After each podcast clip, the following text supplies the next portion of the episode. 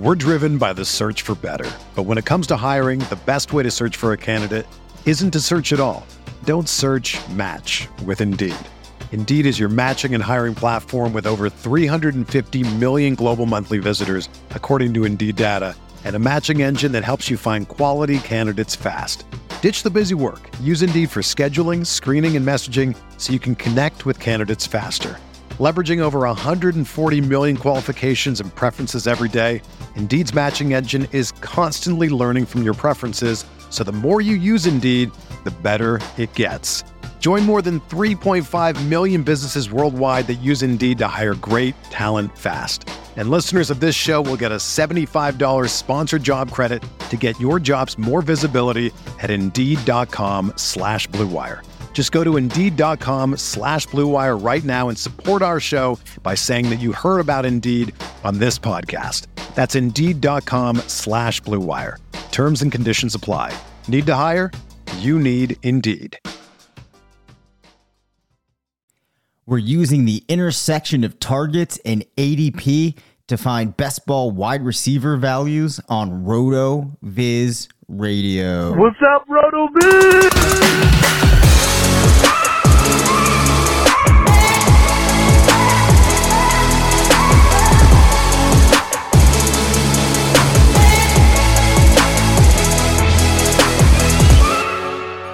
Welcome into the RotoViz Fantasy Football Show. I'm Dave Caban, one of the owners at RotoViz. It is harder than you might think. Uh, on short notice, because I did not do a good job planning ahead, to find a guest this time of year able to record at the very random times that I normally am.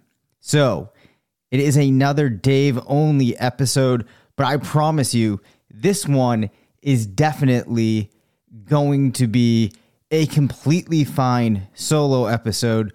We're going to be answering a question that was sent in to us, and then we will be doing an exercise that I like to do every year, which is using the intersection of targets and ADP to find values, or I guess alternatively, players that are the opposite of values. So players that, you know, you probably would think about avoiding or players that appear to be overpriced at their ADP. Uh, and tonight we will be doing the wide receiver position. I'm recording this actually during the first preseason game of the year. So it's very, very exciting that we already now have football on. Very cool stuff. But we are going to open here with a quick FFPC stat attack talking about a running back uh, who has been a real pain in our sides, pain in the butt this year. And that is because different sites keep changing the way that this man is spelled or the way that this man's name is spelled, which creates a lot of issues in the database. You have to write a couple of things to catch which way his name's coming in. It's just a real nightmare. But anyway, here is tonight's FFPC stat attack. Uh, Kenneth Walker, three, running back out of Michigan State at 211, ran a 4 3 8 40, had a broad jump of 122 and a vertical of 30 for 18 rushing touchdowns in his third season of his career, his first at Michigan State, and ran for 1,635 yards. And when you put him through the RotoViz uh, Sims tool in the prospect box score scout to look at what his Sims look like, uh, you will find that Kenneth Walker, and I'm stalling here while I try to get the correct information in here. You will find that at a draft pick of 41, a weight of 211 and with a 40 of 438 and his college stats, his comparable players that are in the top 10 matches for Kenneth Walker. Jamaal Charles, the top one, David Wilson, Darius Guice, Ben Tate, Mikel Leshoure, Lamar Miller, Shonn Greene, Tre Mason, Kenny Irons, and Darrell Henderson. Pretty interesting mix there. Obviously, that Jamaal Charles one becomes very exciting. Not a player that I necessarily would have expected to see. David Wilson, Darius Guice, both players that had some extenuating circumstances that changed the trajectory of their career. So it's hard to look into those. Other than that, maybe the most interesting name would be Lamar Miller and then probably Darrell Henderson. So that's kind of a mixed bag, but that's a quick look at Kenneth Walker's uh, profile from college, and that will relate to the question that we received. Uh, before we get to that, though, reminder to go to the FFPC, play in the best ball leagues, sign up for the main event, get in the Football Guys Players Championship, get in the RotoViz Triflex leagues. But you really need to check out the main event. It is hands down the funnest, best, um, most entertaining contest in all of the fantasy football industry. That has been today's FFPC stat attack. Now let's get to the question here. So this question is surrounding Kenneth Walker, and is this comes in from uh, one of our favorite readers and fans of the site named Frank uh, and his buddy Ralph. And basically, what they're wondering is what is our latest thinking on Ken Walker um, and they kind of point out that we seem pretty low on him. Uh, he's on a run first team, had some good measurables, second round draft capital, playing behind a guy made of glass that's actually only started in like six games over the last four seasons, they said. Um, so they're they're curious what our thinking is because he doesn't seem like a player that we're targeting. He's pretty low in our rankings, despite there being some elements um, to his profile that seem intriguing. So I think that the way I would contextualize this is if you look at the overall, the holistic, encompassing profile of Walker this year, there isn't really anything there, in my opinion, that you can really rest your hat on um, in a reliable fashion. And there's really not that much that really gets you excited about tremendous upside. Uh, I think the upside that you could ascribe to him would mainly be that he could get this massive workload in Seattle. But I think that there's a couple of things we need to keep in mind. In my opinion, when I am looking at the way that Seattle has operated in years past, and then I'm considering the fact that you have this major change in how this team's going to be able to be able to function given that Russell Wilson is no longer there. And obviously, that creates a situation where it's hard to say exactly what this team's going to look like. But one thing that's probably fair is if it's Drew Lock, if it's Geno Smith, it's fair to say that this team is not going to be able to function um, like a good to or an average to above average type of team. I think a lot of people are expecting Seattle to be a team that struggles this year. Um, as a result of that, if you think about the type of play volumes that they'll be able to produce, that run heaviness might not translate to as many runs as we might like. Um, and, and I'm just quickly looking this up right here. Uh, what the over under win total for Seattle is um, in some recent numbers. And I mean, they're set at five and a half, right? So teams that rank in in that five to six win range don't get to run a lot of plays. Uh, now, from a running perspective, I have Seattle in my projections coming in as just a little bit below the middle of the road. Uh, so I think it's probably somewhere around like team 13 or 14 in terms of rushing attempts. And the other thing that we've seen is historically, um, you do not see a heavy usage from running backs in this offense. I think that's probably going to hold even with the changes that we're going to see this year. So that play volume to start with might not create as much opportunity as we'd like, given the fact that you do have Rashad Penny there. And I don't think it makes sense to bank on him being out for substantial portions of the season uh, because that's also assuming that if Penny goes down, then you have that entire opportunity share being taken over by a rookie that we don't know that much about yet. And I think we could likely agree that Seattle feels like the type of team that would be interested in mixing in other running backs to see how they do, right? So that's some of it. Then I think that the offense itself is probably not going to be able to give high quality type of opportunity. Could be tough for him to get down into the red zone. So you don't really have that much of an outlook on the red zone work. You don't have that much of an outlook as a passer. Looks like he's going to be playing in an offense that's not that great.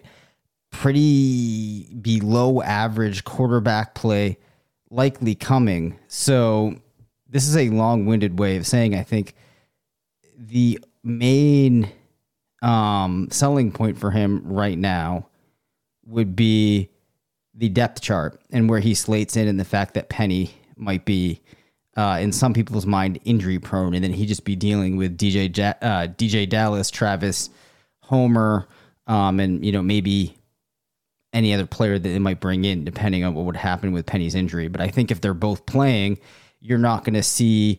Um, you're probably going to see a, a, split that uh, is not what we'd be looking for in a player like Walker. So I hope that sheds some light on it. I think it really just comes down to the profile that you get for a player like Walker this year is one that we don't believe realizes uh, those exciting parts of his range of outcomes that often. And you're also kind of hoping that he can hit at the right time, which is one of those things that you're hoping for very often with rookie running backs.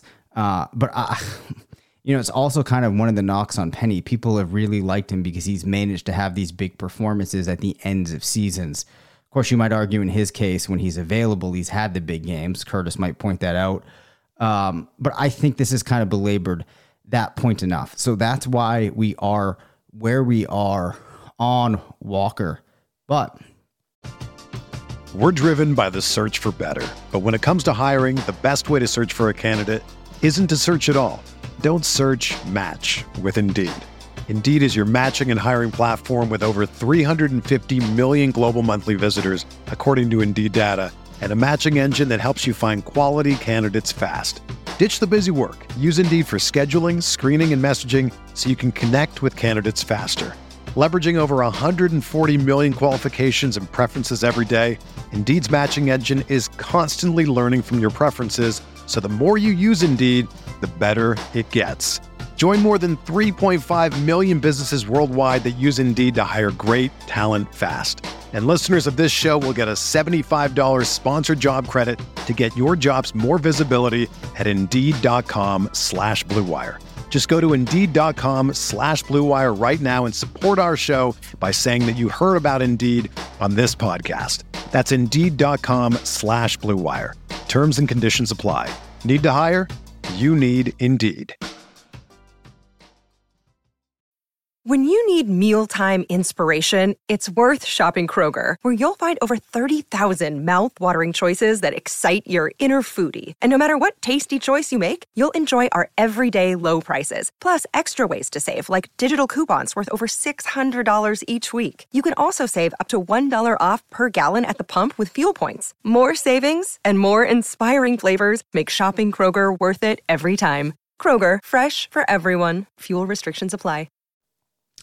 Let's move along here because I now want to talk about using the intersection of targets and ADP. And that sound effect there, I don't have headphones on, might have made no sense in the context of when I started and when I cut it off. So we're, we're just going to deal with it. Um, so, one exercise that I like to do, especially for wide receivers, where we know that target volume is such a significant driver of a player scoring, and that it, there's a very strong relationship between targets, wide receiver scoring, target rank, wide receiver rank in terms of fantasy points, that it makes sense to look at ADP and then compare that ADP to expectations that we might have for particular players in terms of the amount of work that they're going to receive. This is a pretty easy way to determine if a player looks to be very overvalued or very undervalued. Of course, you have the caveats here of ADP isn't perfect. You also have the caveat of projections are very hard to nail down. But let's be honest, ADP at this point is pretty informed by projections. So we can look for discrepancies and then think about if there's a compelling reason as if they make sense. So I went through the exercise of comparing my projections and um, underdog ADP, um, recent ADP. So I basically went into the RotoViz projections, downloaded them, sorted them by target, assigned each player, each wide receiver a rank based upon where he fell uh, when sorted by target. So you have Justin Jefferson, one, Cooper Kupp coming in at two. Unsurprisingly, they're ranked one and two in underdog ADP. But the first place where you see a big discrepancy, Diontae Johnson comes in at third in expected targets in my projections with a rank of 23. Now, I could easily be too high on him, but that's a pretty big delta. And what we see is that both Johnson and Chase Claypool are being undervalued from that perspective of targets versus ADP by significant margins. So, Diontae Johnson, there's a gap of about 20, Chase Claypool, a gap of 25. And I am sure that this goes back to quarterback play now, we've talked about this a ton that Ben Roethlisberger last year really struggled, and that it's possible no matter who is throwing passes this year in Pittsburgh in a game, be it Trubisky or the rookie, that could actually be better for um, the team's wide receivers. So, Diontae Johnson last year, right? He finished the year, eighth in overall PPR and eighth in overall PPR per game. Um, in 2021, he was at 21 in PPR per game and 21 in total PPR. Uh, very consistent in that regard. So to um, expect this drop from eight down to around wide receiver 23 this year, I think that's a pretty steep drop when there's really not going to be an expected change um, or a significant change in target volume. I don't think that it would make sense to expect a major reduction in terms of his efficiency. Um, so I think that both Claypool and Johnson are players that there's been an over adjustment based on that quarterback situation. Um, if there is a compelling argument out there, um, you know, it's it's not one that seems to be factoring into what I'm thinking. Another pretty big delta is Elijah Moore. Um, now, reports are coming out that he's the clear number one. I don't know how much that means between him and Garrett Wilson. Um, I do, though, expect that he will be the most heavily targeted jet. So I actually have him at 18 in targets. He's going around wide receiver 33. Uh, so that's one of the bigger deltas that I'm seeing. Now, Elijah Moore, we've talked a lot about him last year, ended up having a rookie year that profiled very impressively. And there were challenges, like most rookies have, in his uh, first year in the NFL. And we saw that it took a little bit of time for him to really start to pick things up. It wasn't, uh, you know, until the back half of the season he started seeing significant usage um, between week seven and week 13, had three wide receiver one performances and a 27 spot and a nearly 30 point spot in week 11. Uh, you would expect that this offense is probably going to be a little bit better this year. I think that would make sense. So one of the things that I'm imagining is that there's a little bit of a uh, of a discount here because of the fact that there's now you know some other players in that offense, but this looks to me like it's a bit of an overcorrection. Um, so I think that he's a player that has become a value right now. Uh, the other players that stand out to me, and actually Garrett Wilson also uh, from this exercise appears to be a bit of a value. But the other two players that really stand out here are Treylon Burks and Robert Woods, um, who both are at 20. They're both in very similar spots in terms of targets. They rank 29 and 30th. And this is largely because they are going to absorb such a significant target share of the passing attempts in Tennessee that even if those passing attempts from a team level perspective aren't that high, it will give them a pretty significant volume. And they're both being drafted in the 40s. So those are probably two guys to consider adding. Um, in builds that I have, though, I will admit it has not been easy with the way that uh, I have been building my teams to get this guys on a lot of them. They tend to fall at a point where I've already built out my receivers in a way where I don't want to be going to the position. But that's something to think about there. Now, if we turn our attention off of players that appear to be values, uh, there's a couple of players that are looking to be overdrafted. Now, this is probably it's going to be interesting to see what happens here, right? Courtland Sutton, I actually had at 39 in terms of target volume. This isn't this does take into account Tim Patrick being out and he had an ADP of wide receiver 16, creating a delta here of 23. Now, I would not be surprised if we continue to see his ADP pick up a little bit in light of the Tim Patrick injury. So, one reason, though, that I think you could overlook the Delta in this case is that there does seem to be some pretty good upside for Sutton. It's possible that Denver takes such a large step forward or things change so differently with Russell Wilson there that it's hard to actually build out that projection in terms of targets. And perhaps Sutton is, well, I, I do believe he's a good receiver, and we might see this really get put together with Wilson there. So I'm okay uh, with the reaching on Sutton, I think in comparison to some of these other players, because there's more ways that I could realize myself being substantially off here um, than some of these other players. Allen Robinson uh, getting selected with an ADP of 22, but really just a target volume of 42. This is another case, though, where I am less inclined to be concerned about this.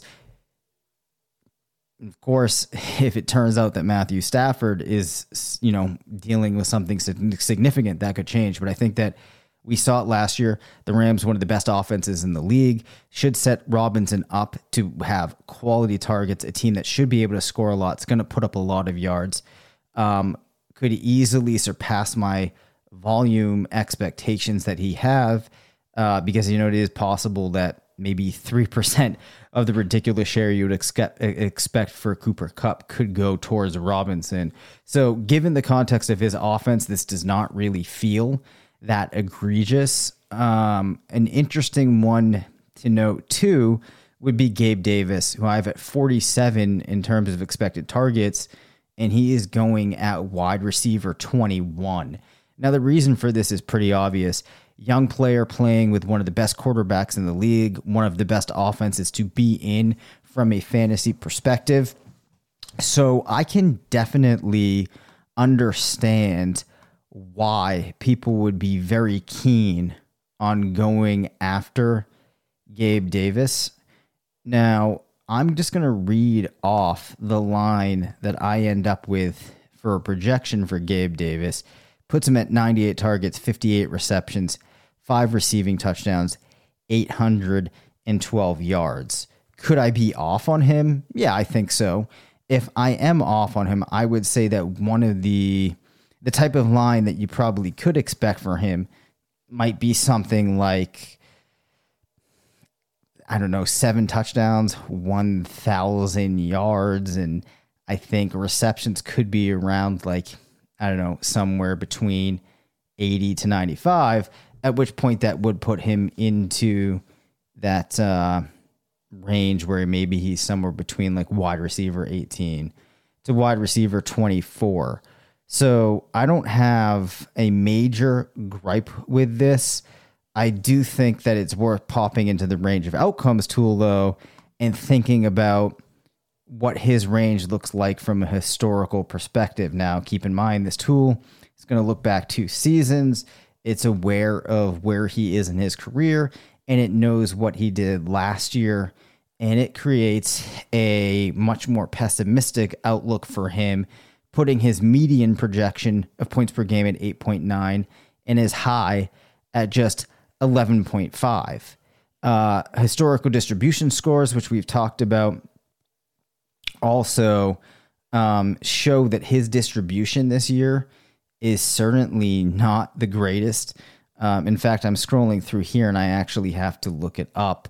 We have Gabe Davis coming in, uh, geez, past 40, um, past 50, oof, coming in at wide receiver 60. So there's definitely compelling reasons to correct for this. Uh, but I will say when you start looking into a lot of the data that could underlie your expectations for him, that does feel a little too rich. Uh, I'm going to take another. I think that I've hit upon all of the players that are ADP at with ADPs where it really matters. The only other guy that I do want to highlight here is Marvin Jones in Jacksonville. Um, he is going at wide receiver 74. I have him at 48 in targets. So that is a pretty big delta. Um, if you're going to be a high volume best ball player, I think he's one of those guys you want to make sure that you have some level of exposure to.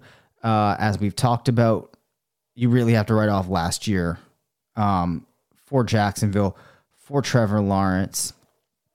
And a lot of that, uh, it's hard to say exactly what things are going to look like, but with Doug Pederson coming in, I think that there's reasons to expect this team taking some step forward. Now, last year, um, in that offense, which, you know, again, it's really hard to extract much from last season and take it forward. Let's just take a look at what Jones did. You know, he finished as the wide receiver 45. So my projection has him falling in somewhere around there. Was a wide receiver three in 71% of weeks. Um, if you look at his game logs and you look at his target share, you will see though that there was a lot of weeks where he was in that 20 range, um, kind of fluctuated between 14 up to 33. So I think you could, could be looking at an average for him um, this year of somewhere around like a 17, 18% target share. So certainly not a player that's going to make a huge impact for you, but it does appear that he's being drafted later than he likely should. So uh, I always think that is a useful exercise, another way to kind of contextualize ADP, and if it makes sense, uh, we will run through this for running. Excuse me, we'll run back. Uh, we'll run through this for running backs and tight ends at another point um, this summer, and hopefully um, we can make it through this preseason stretch here without too many injuries. I say too many because we know that they are inevitable, but hopefully they're kept as minimal as possible. All right, I will talk to you soon. Thank you for listening to the RotoViz Fantasy Football Show. Send us questions at rvffshow at gmail.com. Follow us on Twitter at DaveCabanFF and at CPatrickNFL. Leave us a voicemail at 978 615 9214 and make sure to rate, review, and subscribe.